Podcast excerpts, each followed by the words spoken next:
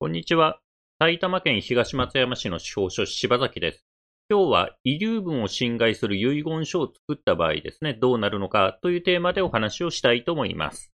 それですね、今回の動画ではですね、遺留分のとはどういうものかについてお話をしまして、そしてですね、まあ、遺言書を作るときですね、その遺留分を侵害する遺言を作れるのかどうか、まあ、作れるということなんですけども、その遺留分を侵害する遺言を作った場合ですね、じゃあいざ相続が始まったらどうなるのか、まあ、基本的に相続が発生してですね、遺言執行者が指定されて就任した場合ですね、遺言執行者の方で遺言の内容を相続人に知らせることになります。で、その結果ですね、相続人が、まあ、遺留分の侵害額の請求ってのをしてきたらですね、遺留分を侵害した額に相当するお金をですね、払わなければいけないということになります。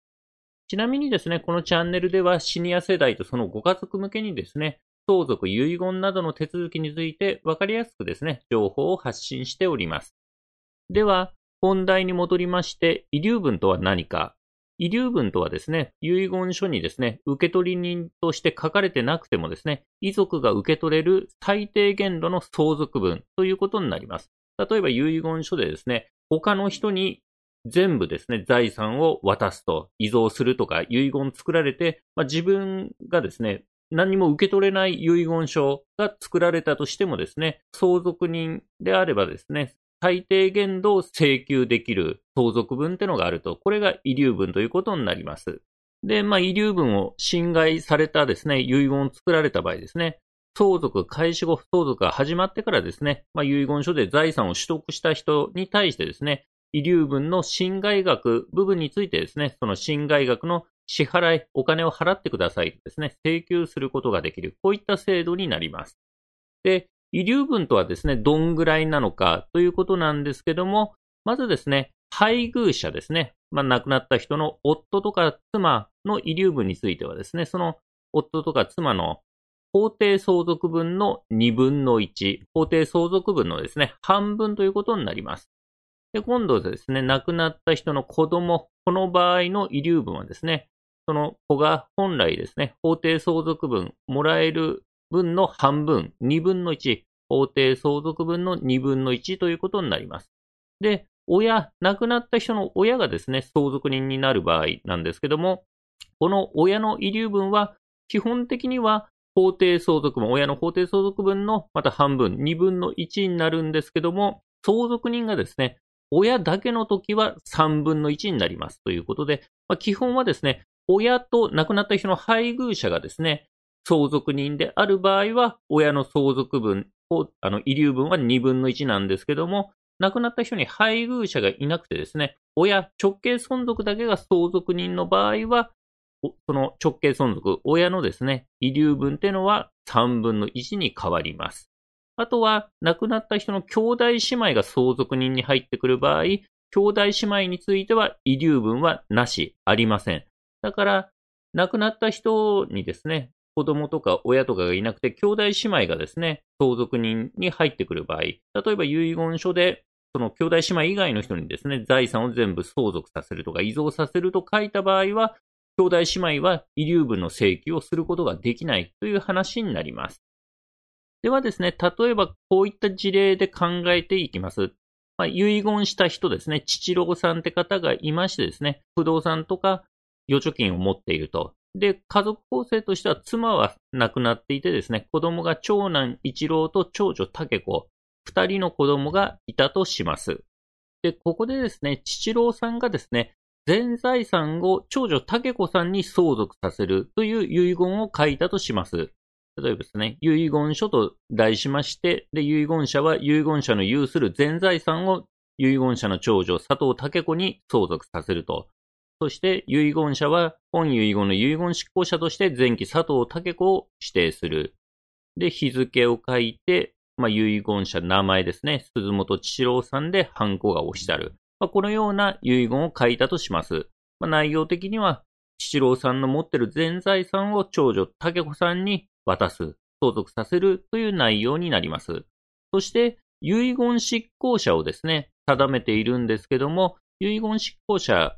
をつけとくとですね、預貯金とかの相続手続きがスムーズにいく可能性が高まります。え例えばですね、遺言執行者指定しとかないとですね、預貯金の払い戻し、相続手続きするときにですね、金融機関によっては相続人全員のですね、実印の押印と印鑑証明書を要求されるかもしれません。で、この時ですね、遺言執行者がいれば、遺言執行者の実印と印鑑証明でですね、相続手続き、金融機関の相続手続きができるケースが多いので、預貯金がですね、相続財産にある場合はですね、遺言執行者を指定しておいた方が良いかもしれません。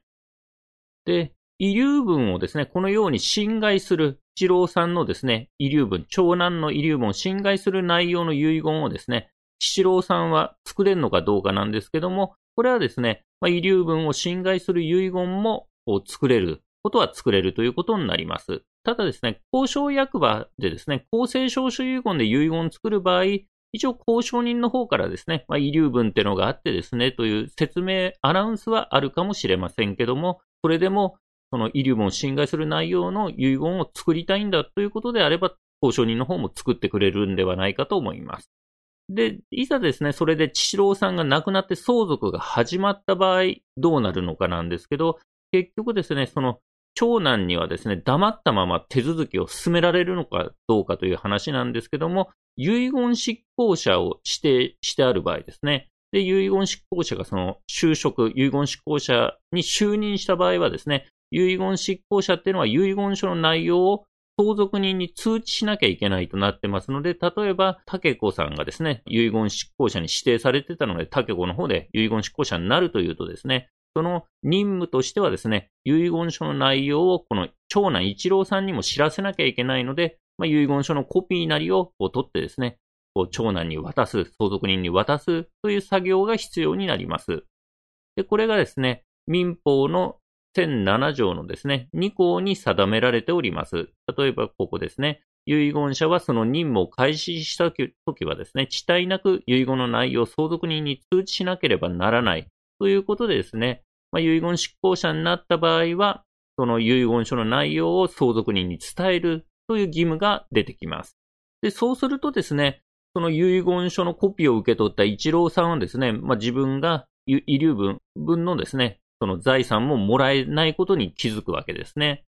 で、例えば、一郎さんのですね、遺留分いくつかというとですね、一郎さんのその相続人が子供二人になりますので、法定相続分で考えると、頭数で割って、一人の子供の法定相続分は二分の一になります。一郎さんの法定相続分は二分の一で、その法定相続分の半分ですね。さらに二分の一が遺留分でしたから、一郎さんの遺留分は四分の一ですね。で、そうするとですね、この父郎さん、亡くなった父郎さんのですね、相続財産とかですね、あとは生前に贈与した分もですね、一部はこの遺留分の算定の基礎の財産に入りますので、ちょっとですね、細かい説明は割愛しますけども、まあ、生前の贈与も一部、えー、遺留分の算定の基礎に入ると。で、そういった相続財産も含めた4分の1相当額はですね、一郎さんが請求できるということになります。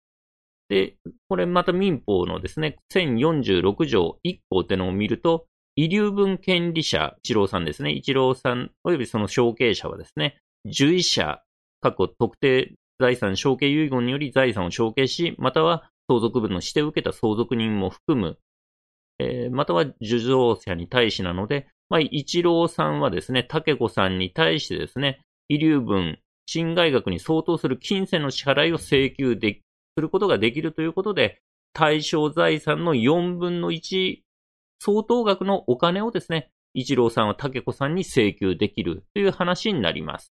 で、これ、その一郎さんがですね、遺留分の相当額のお金を請求するかどうかはですね、自由ですので、まあ、もしかしたらしないかも、請求しないかもしれないということですね。その、竹子さんに全財産をあげるという遺言を書いといたけども、まあ、それを知ってもですね、一郎さんの方は竹子さんにお金を請求されないかもしれない。ただ、それは一郎さんどうするか、一郎さんが決めることなので、その遺留分侵害額の請求をされた場合はですね、その相当額を竹尾さんは一郎さんに払うという話になります。お金で払うということになります。で、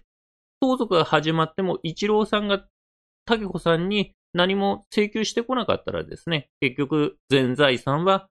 竹子さんが相続してそのままという話になります。七郎さんの希望通りの遺言の内容にが実現できたという話になります。で、これ、遺留分のですね、侵害額の請求には時効がありまして、基本的にはですね、その侵害を知った時から1年行使しないと時効になりますので、まあ、一郎さんがですね、この遺言書のコピーを受け取って、まあ、自分の遺留分が侵害されてるとこう知ってからですね、1年間請求しなかったら時効によって、一郎さんはもう請求できない、遺留分請求できないという話になります。この民法の1048条を読んでみますと、遺留分侵害額の請求は、遺留分権利者が相続の開始及び遺留分のを侵害する贈与または遺贈があったことを知った時から1年間行使しない時は時効によって消滅する。相続開始の時から10年を経過した時も同様とするとありますので、一郎さんはですね、まあ、相続が始まって遺留分を侵害されていることを知った時から1年、その権利を行使しないと時効によって遺留分が請求できなくなると。で、この遺留分侵害されていることをですね、知らなくても結局、相続開始から10年経っても同様に請求できなくなる。あの、ということになります。